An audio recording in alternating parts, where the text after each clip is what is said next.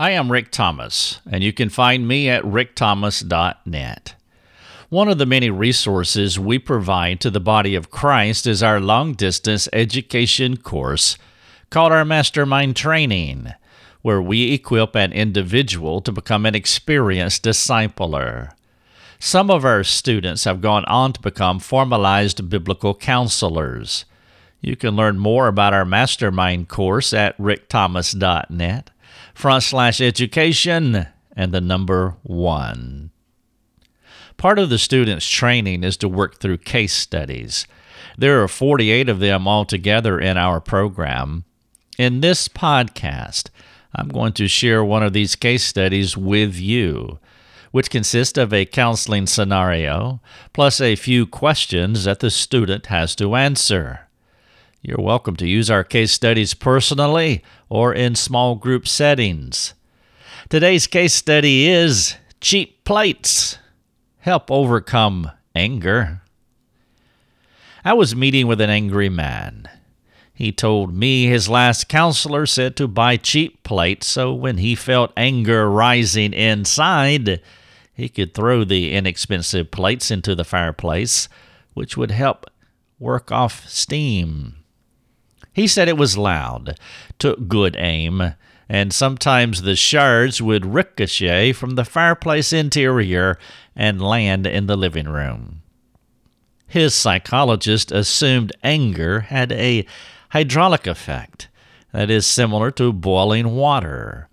He believed anger rises from inside an individual, and the way to overcome the anger is to give it ventilation the psychologist used descriptors to validate his beliefs. Here are a few examples. I was boiling mad. You just need to let off steam. I have to get away from you, or I'm going to explode.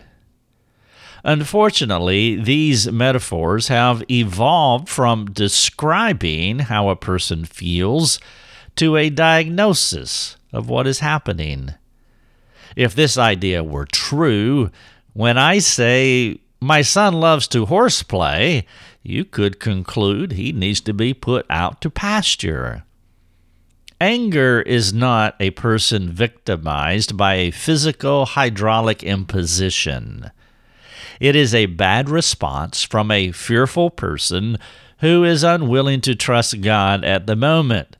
So they see no other recourse but to resort to manipulation to bring things back into their more comfortable and ordered universe. That is the counseling scenario that our students have to work with.